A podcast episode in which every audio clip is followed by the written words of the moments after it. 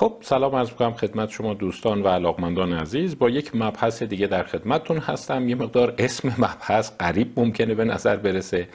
اسمی که براش انتخاب کردم از شیب تپه ها تا قامت دشمن هست. حالا چرا این رو انتخاب کردم؟ اگر برنامه رو دنبال کنید متوجه خواهید شد. چندی پیش کتابی رو خدمتتون معرفی کردم و قرار شد که اون رو به صورت جامعه تر بررسی کنم تحت عنوان در واقع هنر سرسختی و تسلیم نشدن. نوشته تاد کشتن و اشاره کردم که بخشهایی از اون کتاب رو امیدوارم بتونم در قالب کلیپ های مجزا خدمتتون ارائه بدم چون به نظرم میاد کتاب بسیار جالبیه. این کتاب بحثی رو که دنبال می‌کنه در واقع بر این استواره که چی میشه بعضی آدم ها سرسختن؟ چرا بعضی از آدم ها به راحتی تسلیم نمیشن؟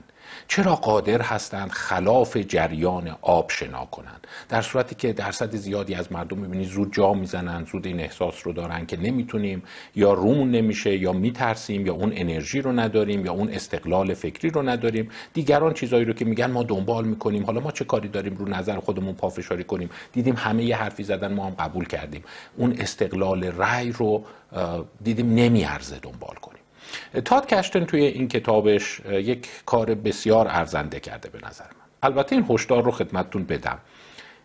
مبحث پیچیده است و اگر شما کتاب رو دنبال کنید ممکنه این حس رو داشته باشید که خب بالاخره آیا این تونست یک توضیح و توجیه قاطع ارائه بده؟ که چی میشه بعضیا می‌تونن خلاف جریان آب شنا کنن؟ چی میشه بعضیا انتخاب می‌کنن مثل بقیه نباشن و راه خودشون رو دنبال کنن؟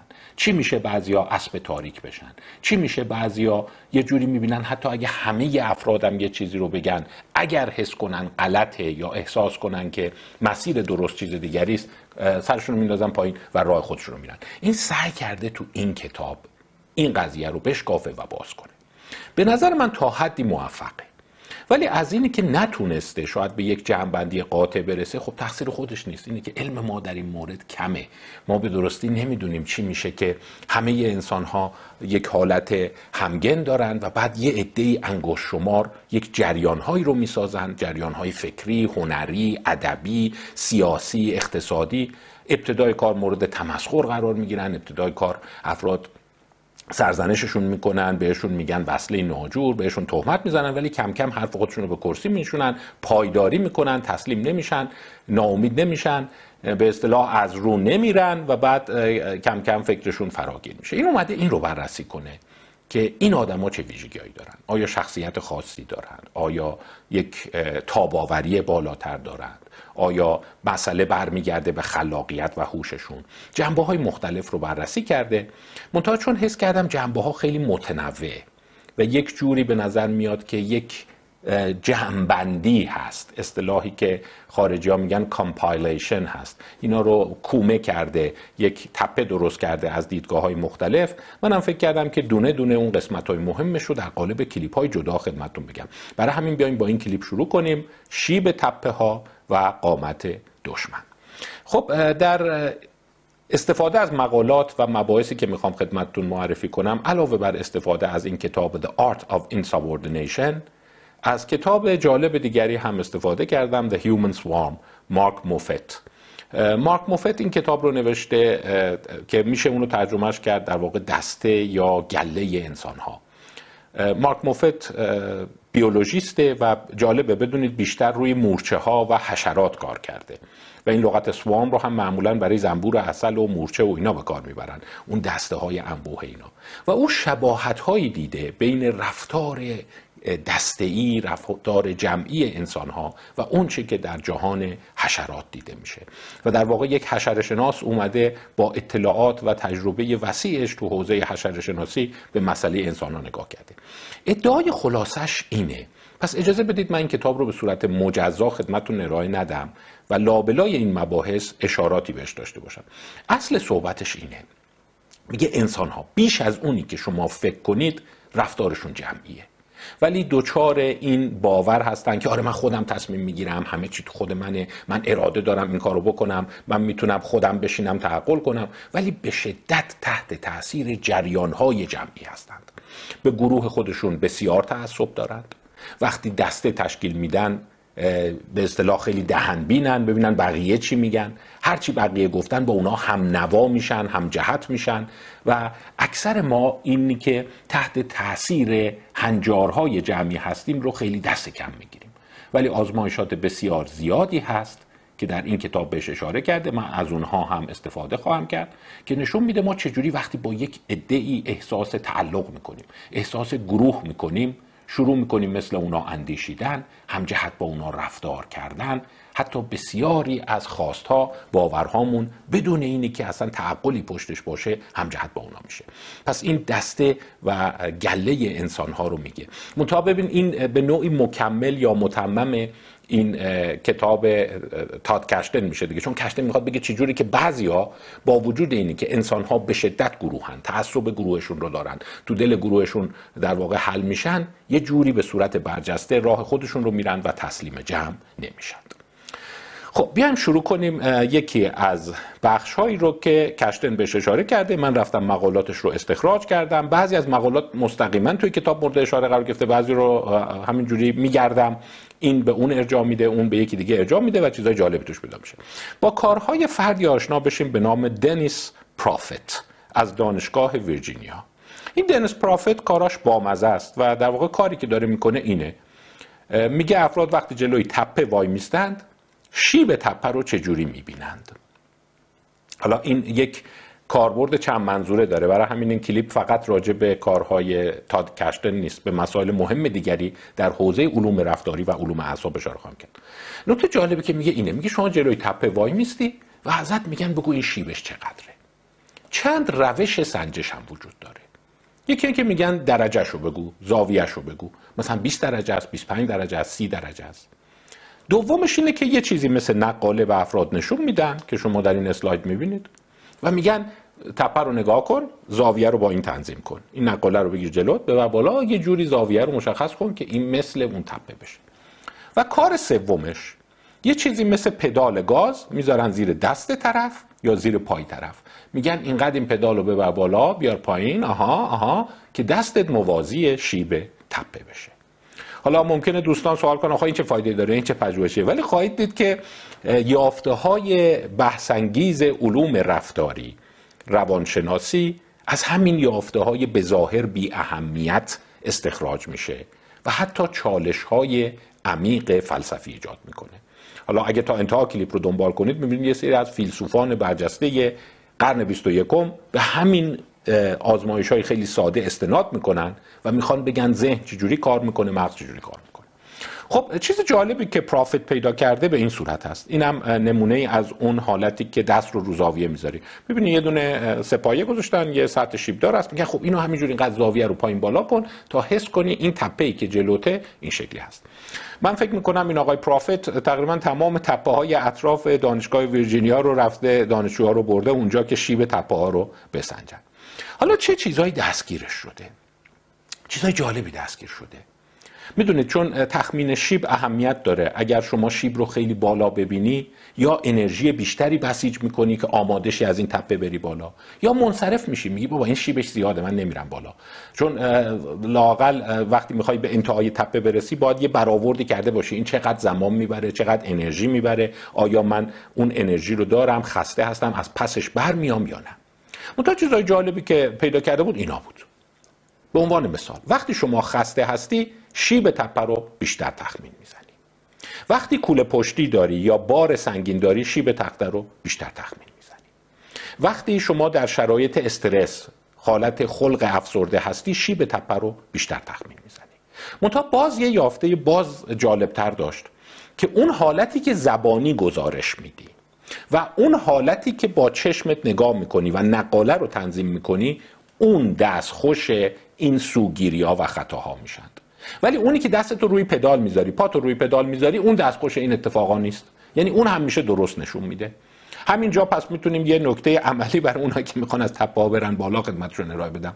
که اگه می‌خوای شیب تپه رو درست تخمین بزنی چشمی نگاه نکن یا سعی نکن عدد بگی. یه جور اینجوری نگاه کن دست تو هی حرکت بده تا اینی که حس کنی الان اینه این موازیشه. این دقیق ترین گزارش رو از شیب تپه خواهد داد.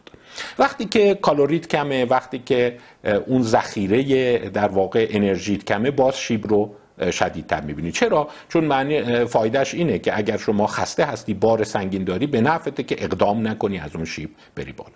خب این یه بخش از یافته های در واقع پرافیت هست که من توی این دنیس پرافیت هست که توی این مقاله اشاره کرده. تعداد زیادی مقاله داره. یعنی اصلا شما اسمش رو بزنید دنیس پرافیت و در واقع سلنت به معنی شیب هست. کلی کارهای پژوهشیش میاد تو کارهای مختلف انجام داده مثلا این یکی مقالش مال 2008 Journal of Experimental Social Psychology فقط داستان خطای شناختی و زاویه دید نیست. یه چیز جالبی دیگر رو پیدا کرده. Social support and perception of geographical slant. حمایت اجتماعی و تخمین شیب تپه ها یا شیب اون چشماندازهای جغرافیایی.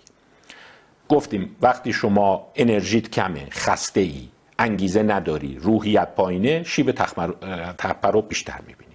چیز جالبی که این پیدا کرده اینه وقتی شما با دوستانت هستی و به دوستانت اتصال عاطفی داری بهشون اعتماد داری کنار اونا هستی در جمع اونا هستی ازت بپرسن شیب و تخمین بزن شیب و پایین تر تخمین می‌زنی. به عبارت دیگر حضور افرادی که دوستشون داری بهشون اعتماد داری باعث میشه سیستم بسری سیستم بینایی شما شیب تپه رو کمتر از آن چیزی که هست نشون بده. شما در این اسلایدی که الان مقابل شما هست این رو می‌تونید ببینید. ببینید سه حالت نوشته. Verbal, visual and haptic. Haptic کدوم همون لمسی است ببین لمسیه دوتا با هم برابرند. اون هاشوری زمانیه که شما با دوستت هستی خاکستری خالی اون زمانیه که شما تنها هستی. پس نشون میده سیستم لمسی ما خطا نمی‌کنه و تحت تاثیر حضور یا عدم حضور دوستان قرار نمی‌گیره. این یافته اول. منتها یافته های دیگهش قشنگه. ببینید اون حالت بسری و کلامی. کلامی یعنی بگو چند درجه است. و در مقابل اون حالت نقاله. وقتی نگاه کنید وقتی طرف تنها هست یه چیزی حدود ده درجه به طور متوسط بیشتر می‌بینه اون شیب رو یا گزارش میده. اون خط نقطه چینی هم که می‌بینید در واقع خط واقعی هست. 26 درجه بوده توی این آزمایش. تپهی بوده در اطراف دانشگاه ویرجینیا. شیبش 26 درجه بوده و جالب افراد وقتی دستی اینو تخمین زدن رو 26 درجه 25 درجه نگه داشتن. ولی وقتی اومدن رو نقاله باشه ببین به طور متوسطی چیزی حدود 55 درجه گفتن. یعنی یک خطای به سمت شیبدار تردیدن تپه ها بوده. ولی وقتی دوستشون کنارشونه یارشون کنارشونه تا حدی اصلاح شده یه چیزی حدود 10 درجه اومده پایین. حالا اینجاش قشنگه دیگه. که پس نشون میده وقتی ما حمایت جمع رو داریم وقتی یه جوری در جمع دوستامون هستیم رفتارهایی که نیازمند تلاشند و مغز ما احساس می‌کنه او چقدر سخته. تسهیل میشه. به این میگن فرایند تسهیل اجتماعی یا تسهیل حمایت اجتماعی. اینو از خیلی وقت پیش می‌دونستن شما هم می‌دونی اصلا نیاز به پژوهش نیست. میگه وقتی یه عده دورور من بهم دلگرمی میدن منو تایید می‌کنن راحتتر کار می‌کنم. حالا از کار خونه گرفته تا درس خوندن. ولی اندازه گیریش سخت بود. یه ابزار خیلی ساده پیدا کرده برای اندازه گیریش میگه وقتی با جمع دوستات هستی یه کسایی هستی که بهشون اعتماد داری دلگرمی میدن این دفعه در درجه شیب کمتر میشه. این حتی می‌تونه تو در واقع شریک های رمانتیک خیلی پررنگتر بشه. حالا این ده درجه میانگینش بوده. این می‌تونه خودش دستمایه یک سری گفتگوهای عاشقانه بشه دیگه؟ شما می‌تونید به اون شریکتون به یارتون بگید ای کسی که سی درجه شیب تپه در حضور تو کمتر می‌شود یا ای کسی که شیب های سی درجه در حضور تو مسطح دیده می‌شود نمی‌دونم. حالا از این چیزا میشه گفت. ولی نکته قشنگش اینه. پس سوشال سپورت حمایت اجتماعی باعث کاهش تخمین ما از تلاشگری و افرت میشه.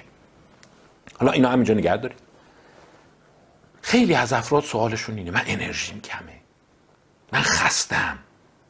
من احساس می‌کنم کارا هر کاری برام یه باره. و همش میرن خودشونو بررسی می‌کنند. برو چکاپ کن کمخونی نداشته باشی تیرویدت کم کار نباشه افسرده نباشی.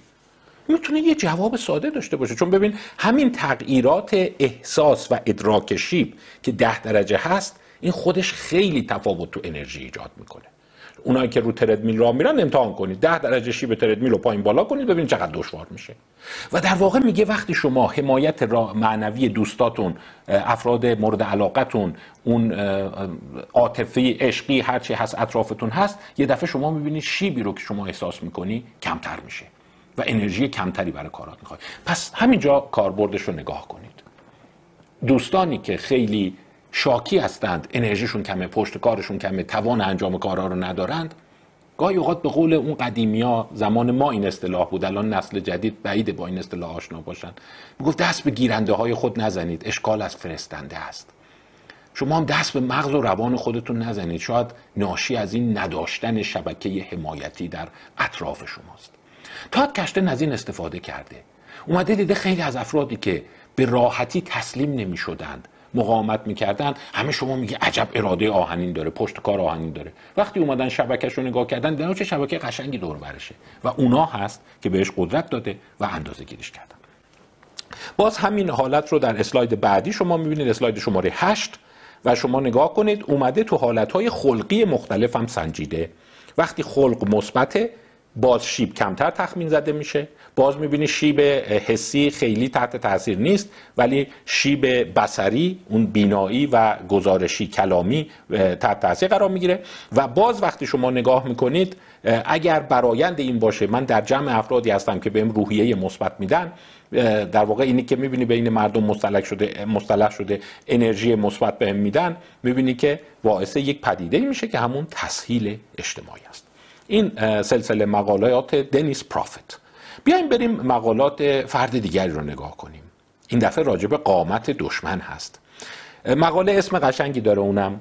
مال 2013 هست. در ژورنال Psychological Science چاپ شده. Friends Shrink Foes. دوستان باعث کوچولو شدن یا کوتوله شدن دشمنان میشن. اینم باز یه ابزار خیلی ساده یه سنجش حمایت اجتماعی ابدا کرده. که شما در این اسلاید بعدی اون رو می‌بینید.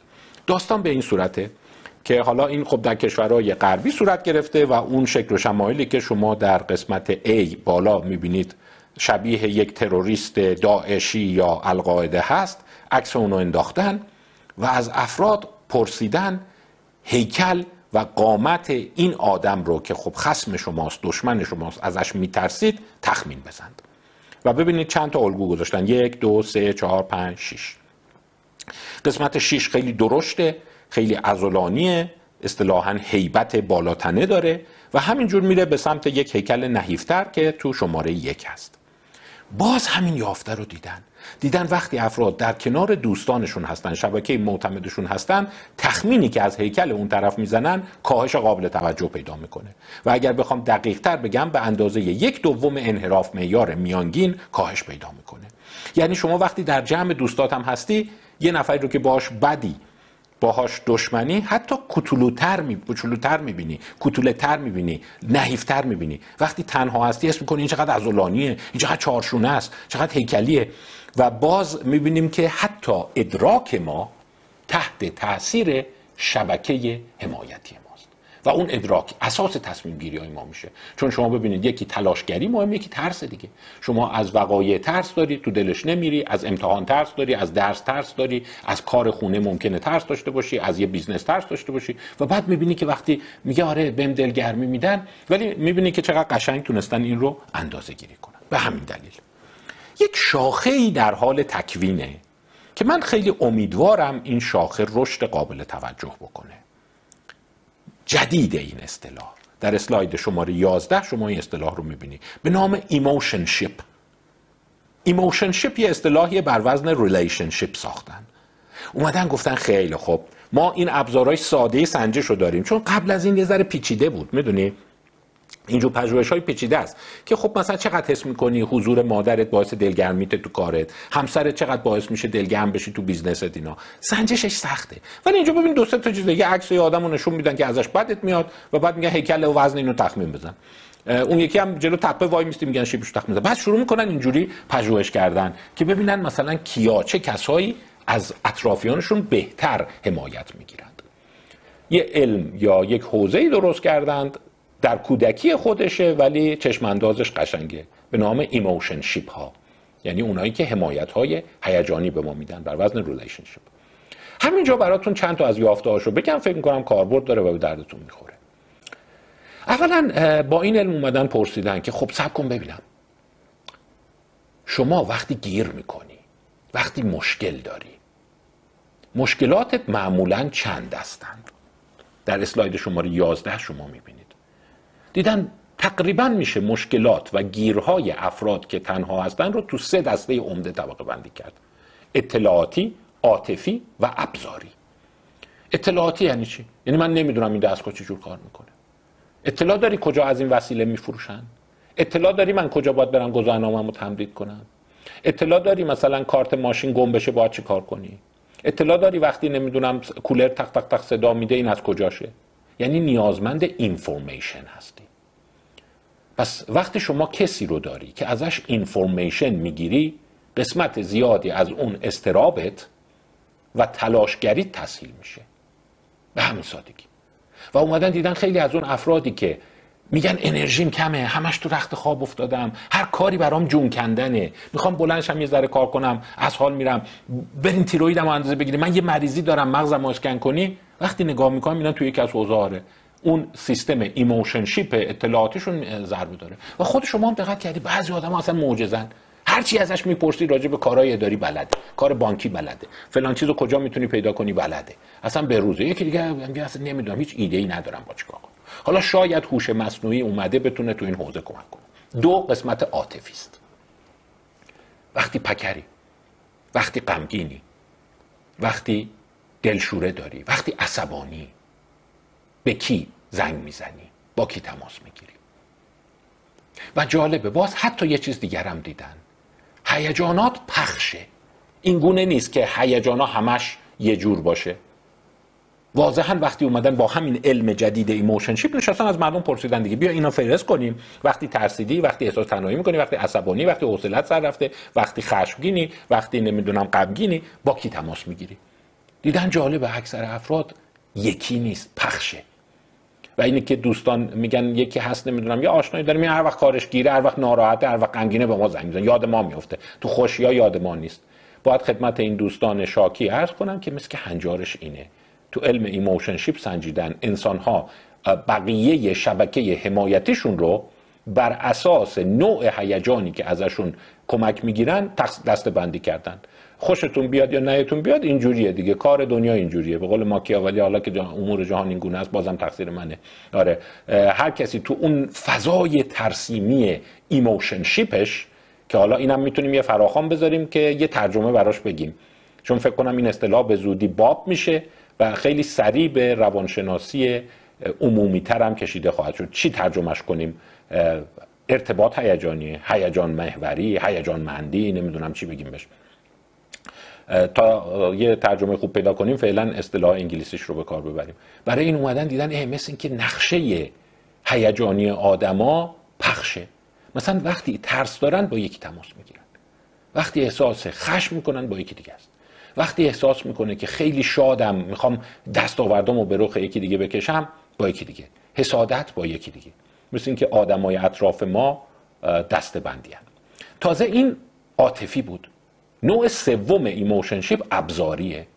پول داری بهم قرض بدی. ماشین تو می‌تونی بهم بدی. می‌تونی کمک کنی این قرارداد رو بنویسم. می‌تونی برام مثلا این کتاب و پیدا کنی. میشه بری زحمت بکشی اینو برای من بخری. این میشه ابزاری یا instrumental. و جالبه باز هر سه تای اینا پخشه.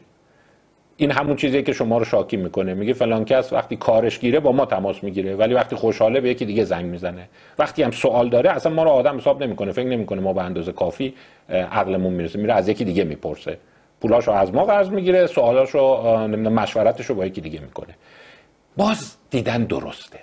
می‌رسیم به اون خط اولی که تو اسلاید 11 داریم عمق و وسعت.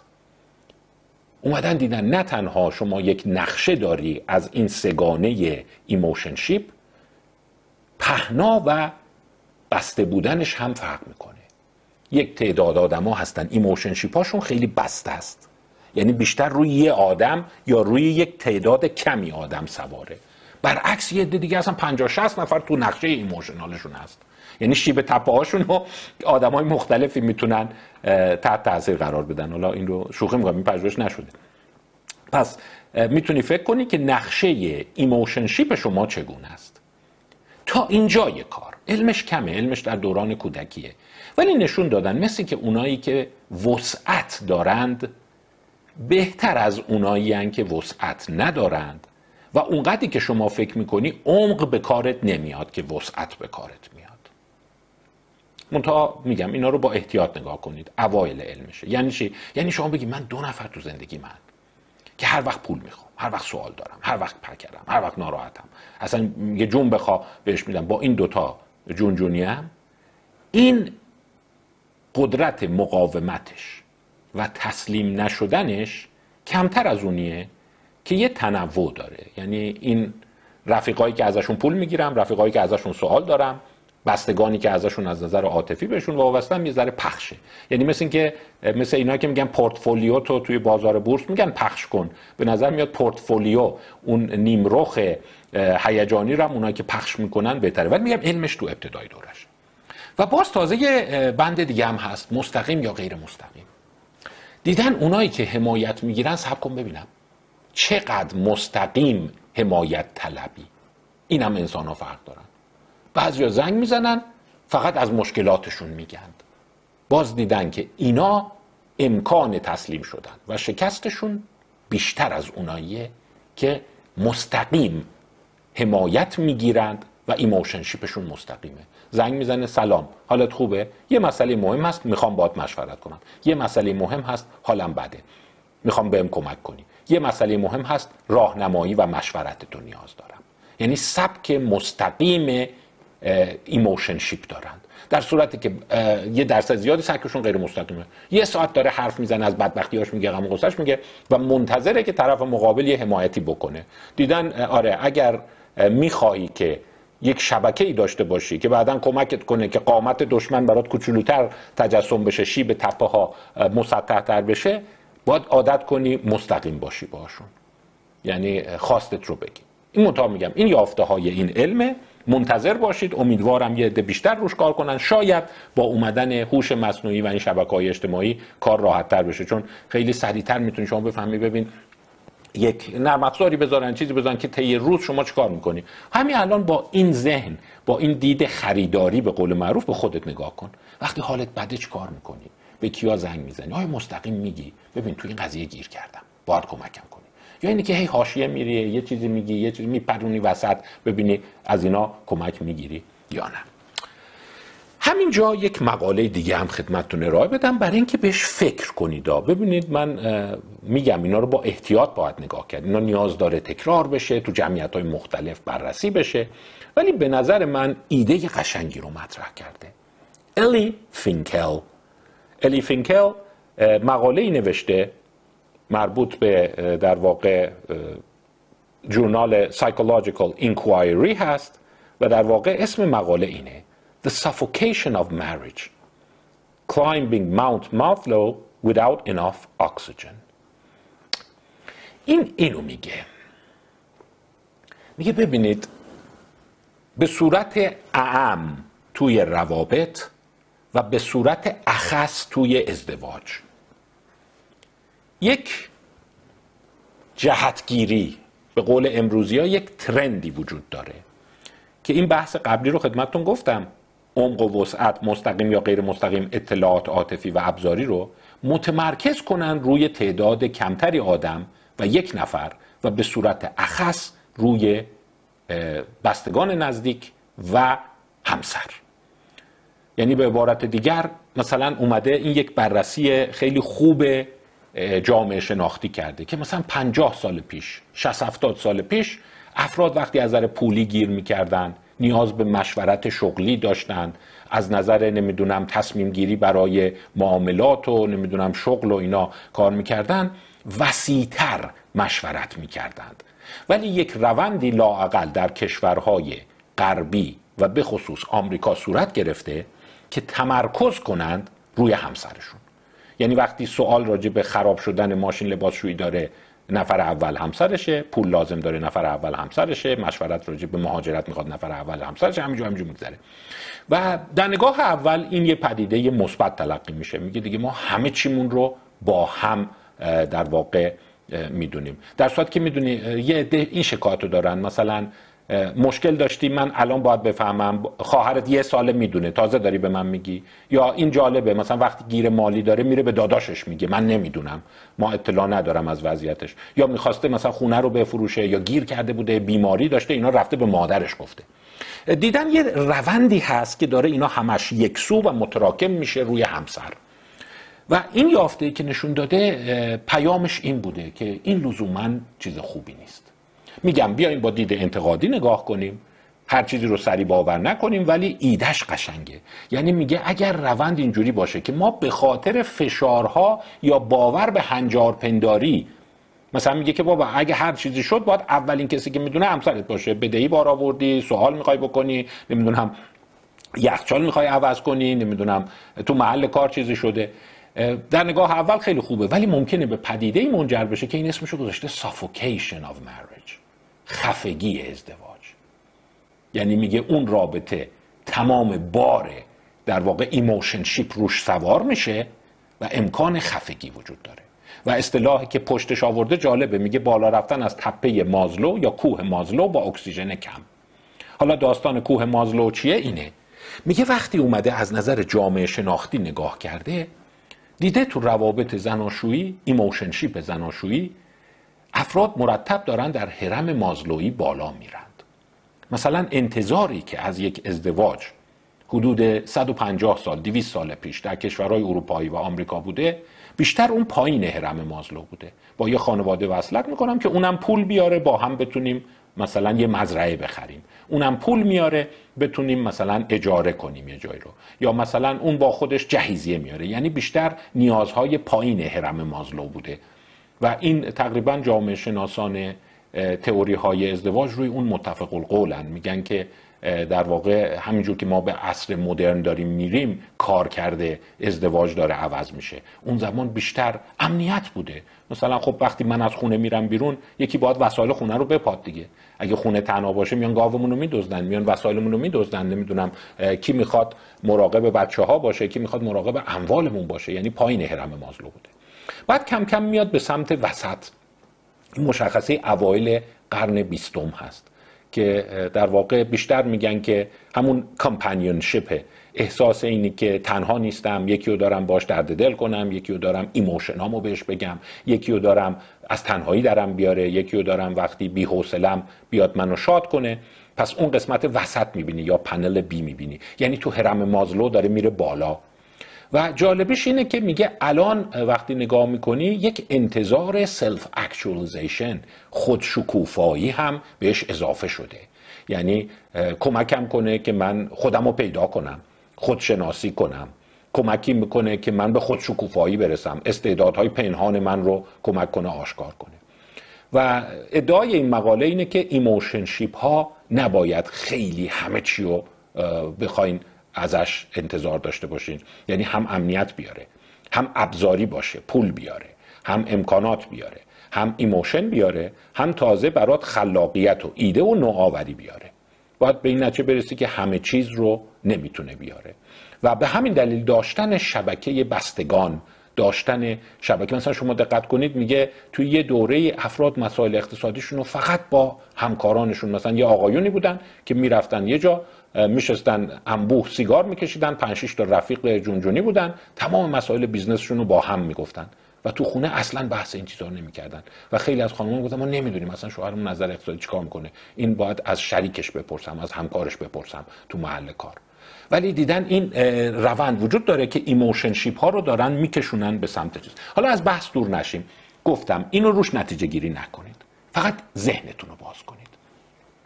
فکر کنید که اگر من با emotionship هام بازی کنم. همش رو توی یه کاسه بذارم یا پخشش کنم. کدومش بهتره؟ ولی حواستون باشه که با پیش های اجتماعی جلو نرین. همه فکر می‌کنن که همش یه جا باشه بهتره دیگه. باید اولین کسی که مشورت می‌کنی همون کسی باشه که اطلاعات تو ازش می‌گیری پول ازش قرض می‌گیری راجع به بیزنست سوال داری یا هر وقت عصبانی هستی بهش صحبت می‌کنی. این شاید کم شدن خواهر برادرها و کوچکتر شدن خانواده ها هم به دینامیک این قضیه داره دامن می‌زنه. پس شما می‌بینید خیلی از مسائلی که تو زندگی ما پیش میاد. مثلا من فکر کنم چرا افسرده میشم؟ چرا تو ازدواجم همش عصبانی هم خشمگینم؟ شاید با emotionship theory توضیح داده بشه. یعنی اومدی داری خفش می‌کنی کل قضیه رو. همه مشکلات همه بار این فشار رو داری روی نفر می‌ذاری. میگم فعلا قضاوت نکنید فقط ذهن خلاقتون رو یه ذره اینجا جولان بدید. ببینید که تو این حوزه هم میشه هم پژوهش کرد هم کار کرد. یعنی بپرسید مثلا انسان ها خیلی سوالاش هم ساده است دیگه. و یه فهرست بلند بالایی از نیازها پیدا می‌کنی و هر گیر کردی با کی کانسالت می‌کنی از کی این نیازها رو اول بار بهش مراجعه می‌کنی. بحث رو ادامه بدیم. به استناد همین یافته ها ریان آیسلر یادتون هست اینو کجا مطرح کردم و کدوم کتاب رو داشت؟ بله. پرورش انسانیت ما Nurturing Our Humanity. داگلاس فرای و ریان آیسلر این کتاب رو نوشته بودن و این رو من معرفی کردم و یه بحث نسبتا طولانی هم راجبش ارائه دادم.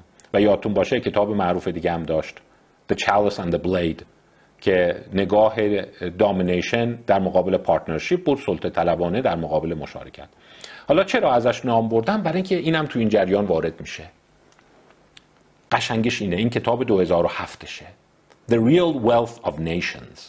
ثروت واقعی ملت ها می‌دونی Wealth of Nations اون کتاب معروف آدام اسمیت ثروت ملل. و این اسمش رو در واقع تغییر داده گفته ثروت واقعی ملل. یه ذرم به این تحمل کنید. دیدیم emotionship ها داره تازه مطرح میشه. حالا این دقیقا این اصطلاح و این مسیر رو دنبال نمی‌کنه ریان آیسلر ولی همسو با این نکته قشنگی رو میگه. میگه خب اینا تو اقتصاد لحاظ نیست. چرا فقط معاملات و نمی‌دونم کار که باش مالیات میدی و نمی‌دونم درآمد ثبتی و اینا جزء تولید ملی حساب میشه جزء ثروت ملی حساب میشه. همون بستگانی که emotionship شما هستند اونا هم در تولید شما نقش دارند. چرا اونا رو توی معادلات نمیارید؟ و به نظر من مسئله قشنگی رو مطرح کرده و در واقع به نظر یک یه دید انسانی خیلی خوبی به جوامع بشر میده. یعنی همون بستگان مسنی که در متاسفانه با کمال تاسف در بسیاری از این معادلات اقتصادی مثلا به عنوان بازنشسته مصرف کننده که تولیدی نداره نقشی در تولید ناخالص ملی نداره و فقط مصرف کننده است و به نوعی مثلا سربار حساب میشن تو محاسبات ریان آیسلر با استناد به این مقوله emotionship اتفاقا خیلی تولید کنندن. یعنی چه بسا؟ همون کارگر جوانی که در کارخونه داره تولید می‌کنه و اون در افزایش تولید ملی نقش داره اون مادر بزرگ سالمندی که emotionship رو داره تأمین می‌کنه اونم بخش جالبه و قابل توجهی تو تولید ملی داره. در صورت که اکثر اینا مورد غفلت قرار می‌گیرن. شما فقط اونایی رو که حقوق می‌گیرن می‌بینی. در صورتی که اون داره شیب زاویت رو کم می‌کنه. اگر تلاشگری ما اگر موفقیت ما اینقدر فراگیره و وابسته به شبکه اطرافمونه پس اونا هم در تولید ما نقش دارن. این دید انسانی قشنگی میده که من خواستم ازش یاد کنم. اینقدر ساده نگاه نکنیم که مثلا کیا تولید کنندن کیا مصرف کنندن.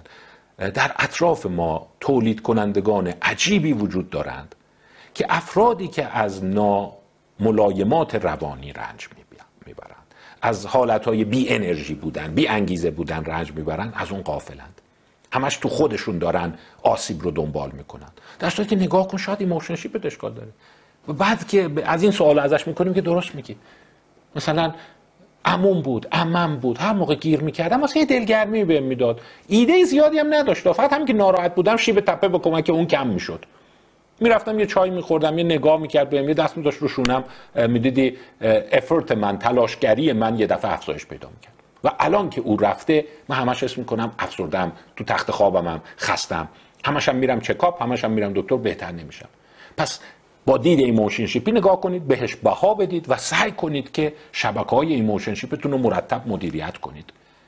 تو نگاه اول از دست دادن این اون که کاری نمی‌کرد. یه آدمی بود که نه سواد چندانی داشت نه نمی‌دونم ثروت چندانی داشت. ولی وقتی می‌بینی حذف میشن یه دفعه شما می‌بینی او چه افته کردم. و اصلا درآمد من داره میاد پایین. عجیب اون که بود. حتی این داستان ها می‌تونه دستمایه توجیه علمی باره این باشه که میگه مثلا این بچه که اومد تو زندگی خیلی برکت آورد. یا فلان کس بود مثلا یادش بخیر. اصلا این خیلی اصلا مثل این که یه برای من یه دونه نمی‌دونم غذا می آورد یه آش درست می‌کرد چقدر برکت می اومد تو زندگیمون. این همون emotionship هست که علم داره درش میاره. یه دفعه effort تو زیاد میشه خلاقیت تو زیاد میشه حالا کاش ما بتونیم شیوه های بهتری از شیب تپه و هیکل دشمنا پیدا بکنیم برای تخمین زدن. حالا بریم جلوتر یه مبحث دیگه هم حیفم میاد که اینجا نگم. این یه ذره از کتاب تاد کشتن دور میشه ولی باز اهمیت داره. خب اگر این داستان اینجوری هست که سیستم ادراکی ما اینقدر متأثر از اطراف ماست باید یه ذره توی این نگرشمون به مغز تجدید نظر کنیم. ببین به صورت در واقع سنتی آدم فکر می‌کنه که ما یک سیستم ادراکی داریم. وظیفه سیستم ادراکی ما اینه که پیام های محیط رو دقیق بدون دستکاری آنالیز کنه و به خداگاه ما و هوشیاری ما برسونه. در صورتی که همینجا شما شاهد یه اتفاق عجیب هستید. چشم شما مفاصل شما گوش شما داره محرک های بیرونی رو خودش دستکاری می‌کنه سانسور می‌کنه تغییر میده به این نیت که کار شما رو تسهیل کنه. یا تحت تاثیر حرف دیگران داره اطلاعاتی رو که برای شما میفرسته عوض کنه. ببین من یه مثال براتون بزنم. این نیازمند یک تغییر تو ذهنتون هست. چون ببین مثلا همه وقتی صحبت از چشم میشه اون رو به دوربین شبیه می‌کنن به گوش که میشه به مثلا میکروفون و دستگاه ضبط شبیه می‌کنند. میگن حس های ما محرک های بیرونی رو دریافت می‌کنن و وظیفه اونا اونه که دقیق اونا رو دریافت کنن و به مغزتون ارسال کنند حالا شما بیا فکر کن یه دوربینی داری. مثال می‌زنم. که از شما عکس می‌گیره. منتها این دوربینه حالا شاید با اومدن هوش مصنوعی اینجوری درست بشه. میگه مود این بابا پایینه افسرده است. و بذار بعضی تصویرها رو خودم نگیرم. بعضی چیزا رو دستکاری کنم. مثلا همین الان که شما دارید من نگاه این کتابای پشت است. مثلا بگم فلان کس چون من می‌دونم این از این کتاب بعدش میاد. این کتاب خودم ورداشتم فتوشاپ کردم یه کتاب دیگه گذاشتم پشت سر مکری. برای اینکه گفتم بذار مثلا چیز شه یا یکی دیگه هست می‌دونم اون کتاب رو ببینه یه خاطره بد براش زنده میشه. خود دوربین من ورداره اون کتاب رو سانسور کنه. یه اسم دیگه بذاره یه اسمی بذاره که شما دوست داری. داستانش دیگه مثل مغز ما اینجوری کار می‌کنه. نه اونجوری که از قدیم فکر کردی حواس چنگانه ما اطلاعات رو به دست میارن.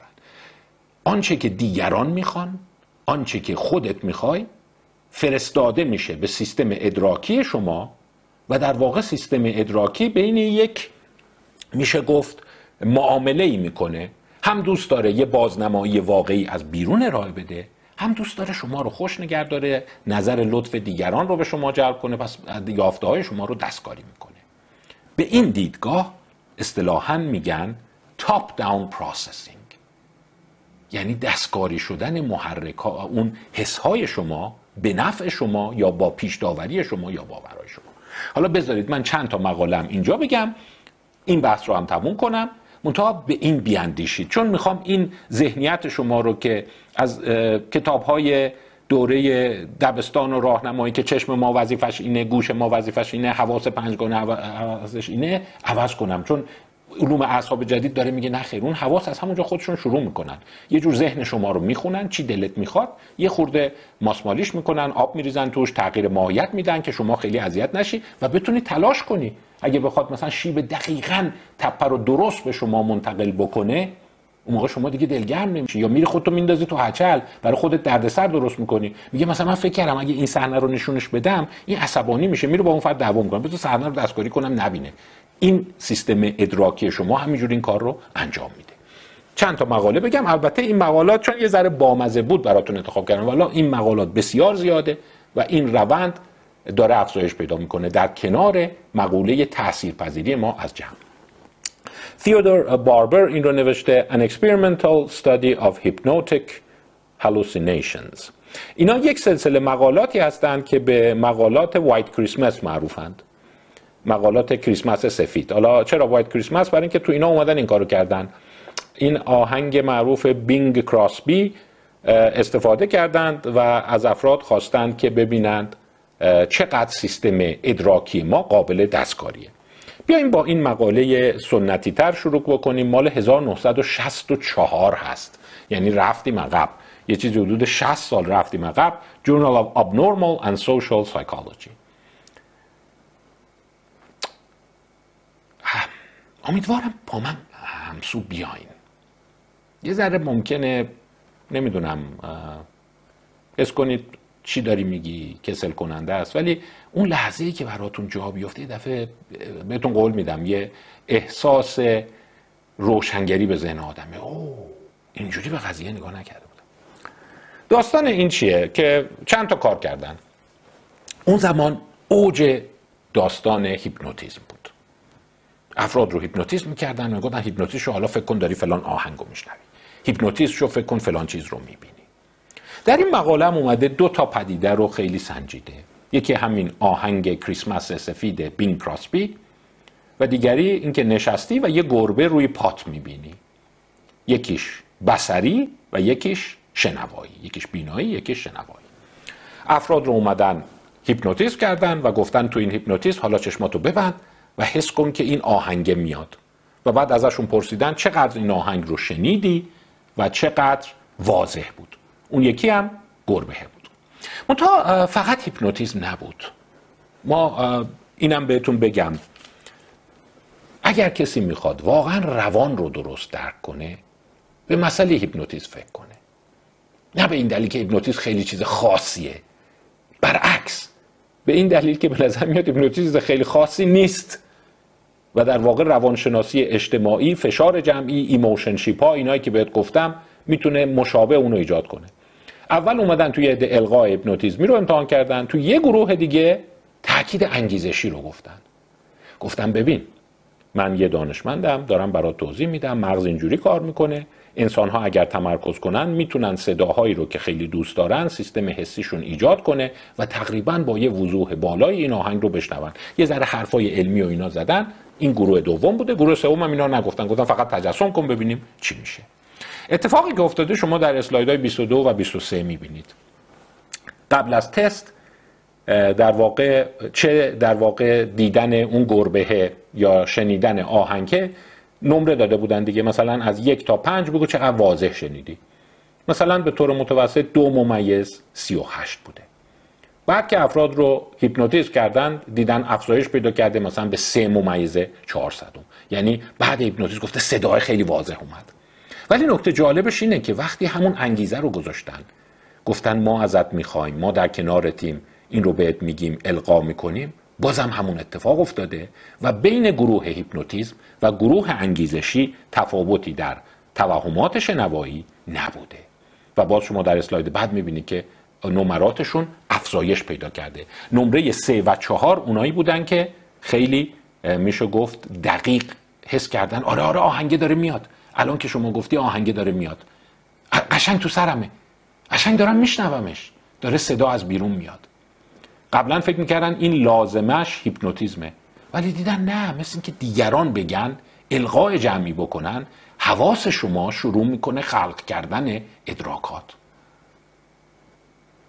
همش دارم اینو میگم. Human swarm دسته آدم گله آدمی دسته های آدمی. ما ادراکامون از اطراف بسیار تحت تاثیر قرار می‌گیره. دیگران وقتی با هم همه بگن داریم این کارو می‌کنیم یا اینو می‌بینیم شما حتی سیستم حسیت شروع می‌کنه عوض شدن. شروع می‌کنه اون آهنگ بین کراسبی رو شنیدن. شروع می‌کنه اون گربه رو دیدن. ببینید اینجا بعد از اینی که از افراد خواستن که اون کار انگیزشی رو انجام بده مانند گروه هیپنوتیزم شاهد افزایش اون پله های در واقع عمیقتر بودیم. یعنی افراد اومدن به سمت پله های سه و چهار رفتن. اون پایین رو نگاه کنید پری تست یعنی قبل از اینی که بهشون تشویقشون کنن فشار جمعی باشه یا هیپنوتیزم بشن مثلا یه چیزی حدود 57 درصد پلای 3 و 4 رو ترک کردن. پلای 3 و 4 یعنی مثلا گفتن آره نسبتا صدای اومد آهنگ اومد قشنگ اصلا تو سرم داره آهنگ میچرخه. و قسمت پایین اون ردیف پایین بعد از اون القاعات یا هیپنوتیزمه. ببینید افزایش پیدا کرده. مثلا همون 57 درصد رسیده 73 درصد. یا تو اون گروه القاعات جالبه 38 درصد بوده رسیده به 80 درصد.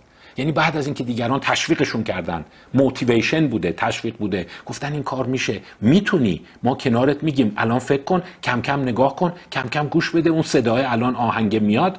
80 درصد گفتن آره اومد شروع کرد. پس یافته قشنگ این آزمایش اینه ادراکات ما که باید کاملا موثق کاملا دقیق باشن وقتی دیگران یه چیزی رو میگن اینقدر راحت پایین بالا میشه. حالا بعد دیگه شما حالا بیا فکر کن اون دیگران اگر بهشون اتصال عاطفی داشته باشیم خیلی باورشون داشته باشیم فقط این نیست که می‌تونه فکر ما رو عوض کنه. حتی می‌تونه اون چیزهایی که می‌بینیم و میشنویم هم عوض بکنه.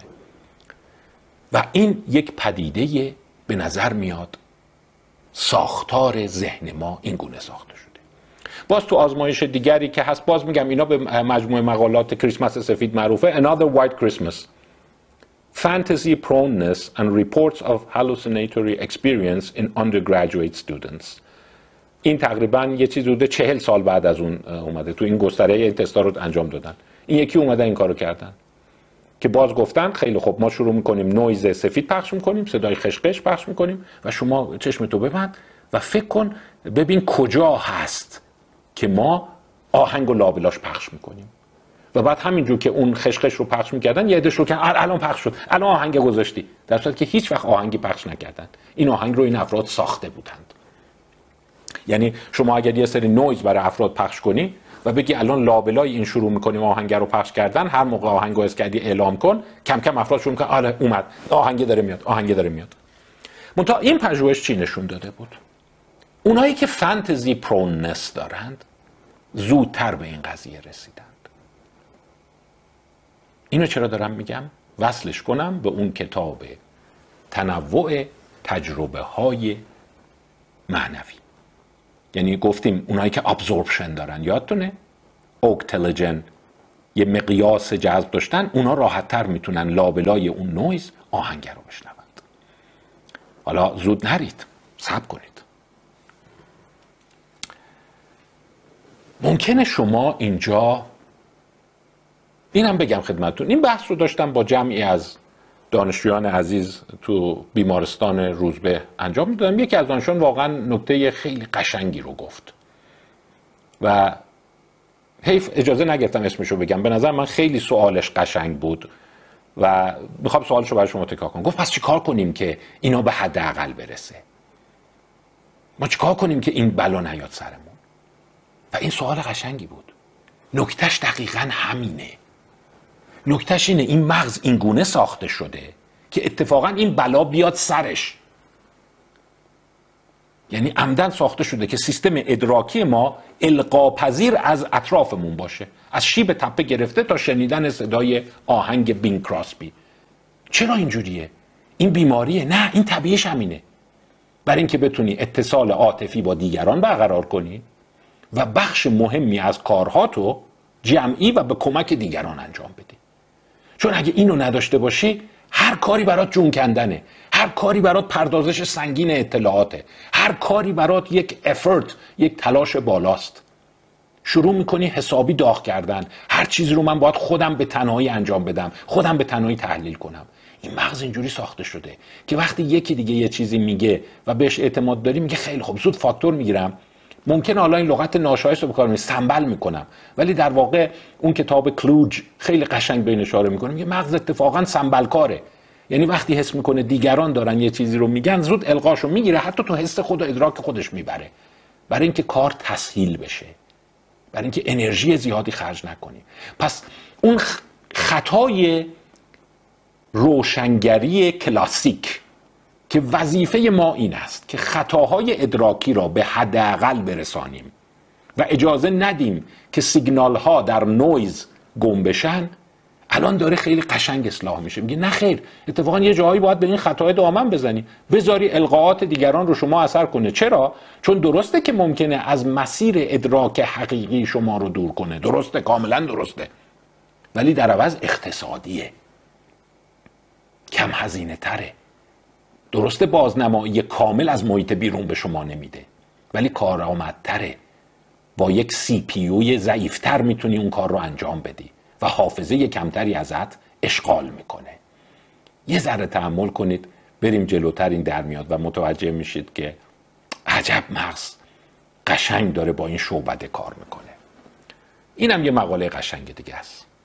اینا رو به عنوان مشت نمونه خرواره خدمتتون میدم. از داستان پردازش بالا به پایین. Failure to detect changes to people during a real world interaction. دانیل سیمنز سایمنز نوشته این رو. دانیل سایمنز این کارش مشهوره. کار خیلی ساده ایه ولی کارش چون قشنگ بوده شیک بوده خیلی گرفته و مورد استناد قرار می‌گیره. تو سایکانامیک بولتن و ریویو 1998 چاپ شده. او از دانشگاه هاروارده. و این کار رو 25 سال پیش انجام داده. داستانش چیه؟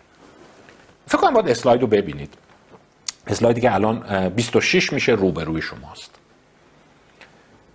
از اون کارای شیک روانشناس های اجتماعی بوده. اینجوری بوده که یه نفر اومده از اونایی که مورد آزمون قرار می‌گیرن سوال کنه آدرس بپرسه. با یه نقشه اومده جلو من اومدم اینجا ببخشید این پارک چیزا از کجا میشه رفت؟ و تا اون طرف میاد جواب بده مثل دوربین مخفی. تو عکس می‌بینید دو نفر میان یه دونه بار رو از جلوی این دوتا رد می‌کنن از وسط این دوتا. به گونه ای که اینا دید چش در چششون قطع میشه. و این تخته میاد از جلوش رد میشه. منتها کار قشنگ دانیل سایمونز این بوده. تو همون راه فرصت سریع مثل شعبد بازا اون کسی که سوال داره می‌کنه عوض می‌کنه با یکی دیگه.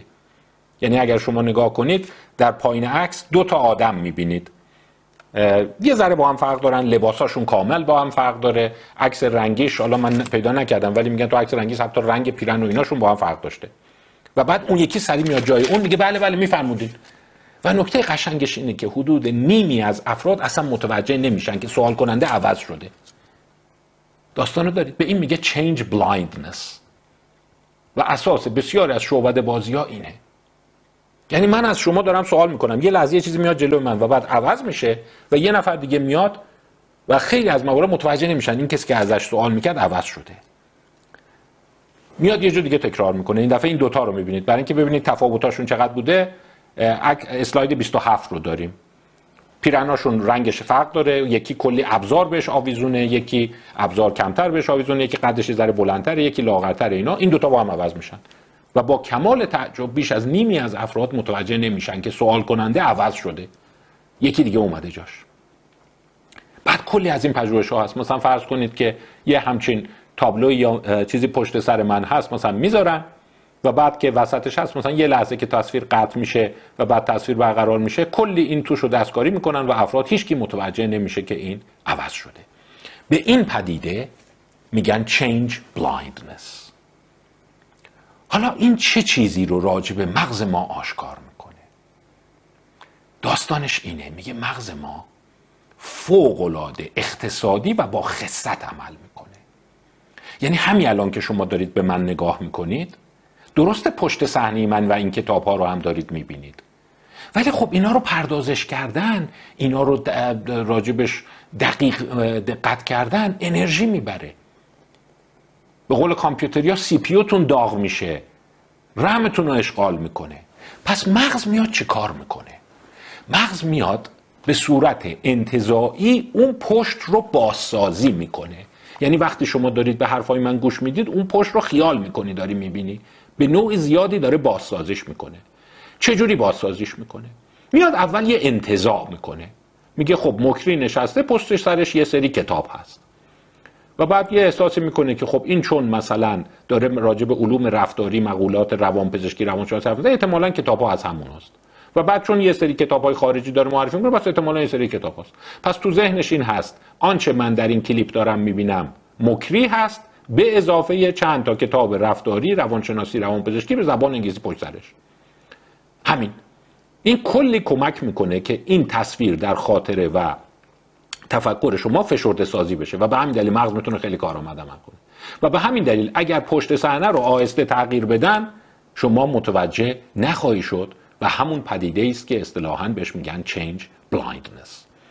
و این به یه پدیده دیگه ای برمیگرده. بهش میگن cognitively impenetrable که آیا مغز ما از نظر سیستم ادراک ما از نظر شناختی نفوذ پذیره که جوابی که اینا میدن بله.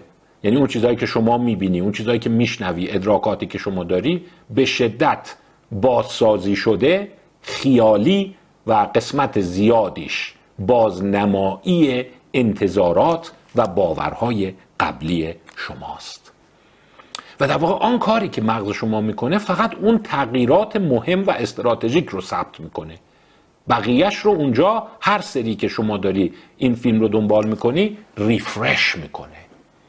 نمی‌دونم شاید بعضی از مخاطبین به قول خارجی ها do follow me?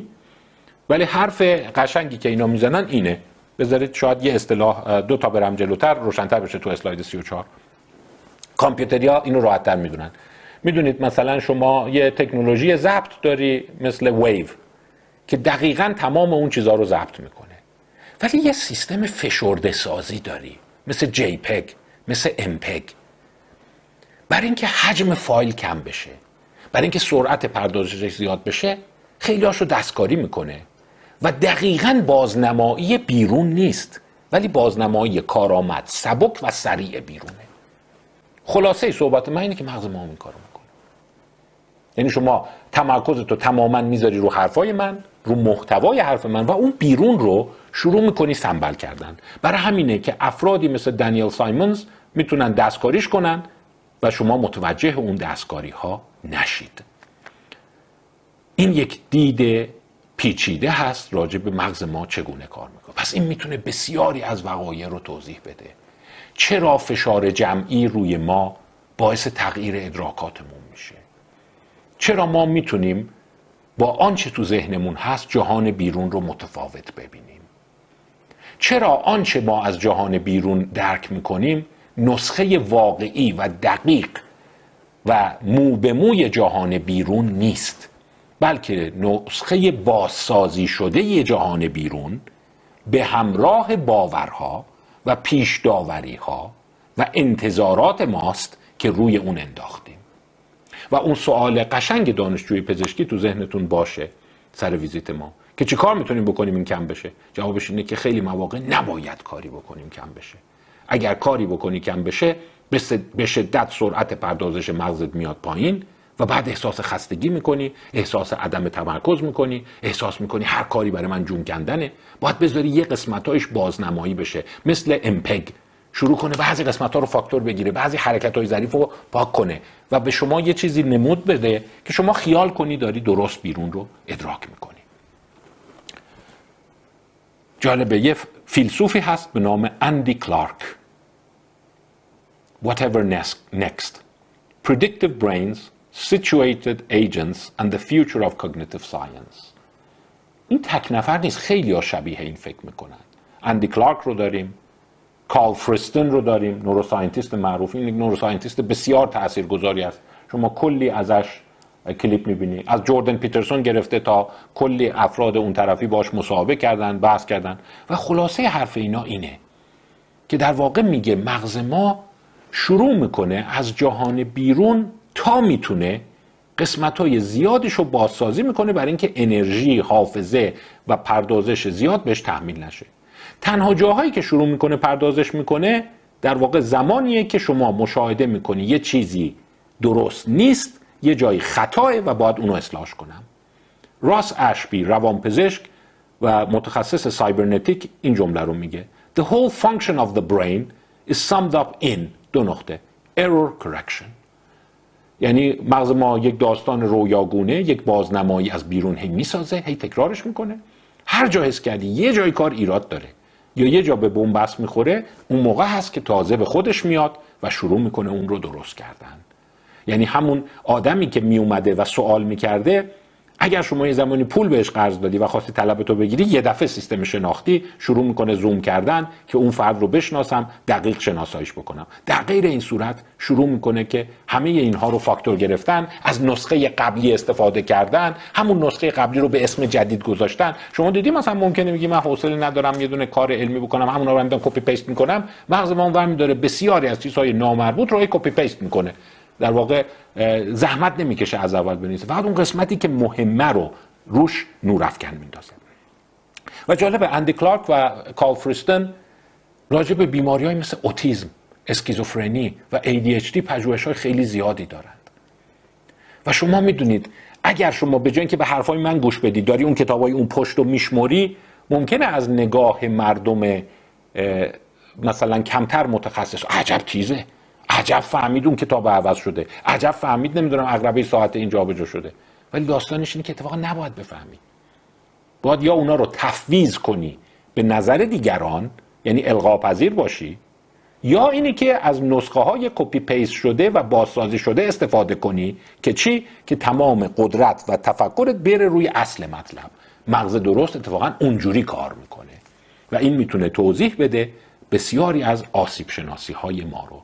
و در واقع آنچ کاری که مغز می‌کنه کال فریستن بهش میگه چرخه های پیش بینی و اصلاح خطا. کل داستان اینه. من حدس می‌زنم این اینجوری باشه محک می‌زنم. اگه درست بود حدسمو تایید می‌کنم. اگه نبود اصلاحش می‌کنم. با بقیه چیزا کار ندارم. در صورتی که اون تفلکی هایی که میگن اعصابمون خورده همش تمرکز نمی‌تونیم بکنیم یا افرادی که از اوتیسم رنج می‌برن اصطلاحا میگن فقط به جزئیاتی که فایده نداره و بار مزاحم ایجاد می‌کنه بیش از حد بها میدن و فکر می‌کنن. یه مقدار بحثمون تکنیکی تر شد این انتها. امیدوارم اینو تو ذهنتون نگه داره. اون در واقع شگفتی های جهان مغز که اینه دیگه. و این دستمایه درک بسیاری از پدیده هاست. چرا ما در مقابل فشار دیگران همسو میشیم؟ برای اینکه مغز اینجوری ساخته شده. ساخته شده که هرچی اونا می‌بینن ما هم ببینیم. پس کی شروع می‌کنیم خطا رو در واقع به خودمون بیایم. وقتی که متوجه یک ارور میشیم یک خطا میشیم و سیستم یه دفعه تمرکزش رو می‌ذاره که ببینه اون کجا هست. خب یه بخش از کتاب Todd Kashdan رو خدمتتون گفتم. emotionship کمک گرفتن از دیگران استفاده موازی کاری از قدرت پردازش دیگران جهت صرف جویی در پردازش خود. به همین دلیل اونایی که خیلی سرسختن و مقاومن اتفاقا اینجوری نیست که همه چی رو وای میستن. اتفاقا داستانش اینه اینا کارآمد وای میستن. قسمت زیادش رو تفویض می‌کنن به دیگران که اون انرژی آزاد بشه برای شناسایی خطا. پس اینی که جلوی همه چی وایستی. با همه چی لجاجت کنی داری فقط سیستم پردازشیت رو ضعیف می‌کنی. قسمت زیادش رو باید به این و اون محول کنی.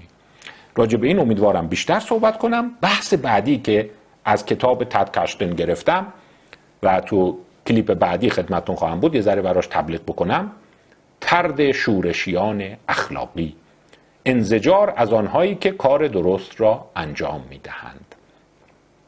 خب اگر ما به گله انسانی به دسته انسانی معتقدیم معتقدیم هم, هم, هم نوا میشیم هم حرکت میشیم اونی که اون error detection رو می‌کنه اونی که خلاف جریان شنا می‌کنه به شدت توسط دسته آدمی مورد شماتت و سرزنش قرار می‌گیره دیگه. بابا ما همه داریم اینوری میریم تو داری اونوری میری. ما همه داریم میگیم شیب زاویه اینقدر تو داری میگی اینقدر باید با ما همسو بشی باید هم جهت بشی. یکی از دلایلی که دیدن نمی‌تونن افراد در واقع رو استقلال فکری خودشون بمونند و هم جهت ناخواسته میشن ترد شدگی اخلاقیه. باز کشتن راه حل های پیشنهاد میده که چیکار کنیم که وقتی داریم خلاف جهت شنا می‌کنیم استقلال فکریمون رو حفظ می‌کنیم مورد ترد شدگی اخلاقی قرار نگیریم. اگر بتونیم این رو جبران کنیم انرژیمون سیو میشه ذخیره میشه و می‌تونیم بیشتر در واقع ثابت قدم بمونیم برای حفظ کاری که دوست داریم و اهدافی که دنبال می‌کنیم. این یه مقدار کاربردی تر خواهد بود. قسمت بعد به این می‌پردازم. و این رو امیدوارم دنبال کنید. خب اینم تپه های ما که شیب هاش رو باید بتونید تخمین بزنید.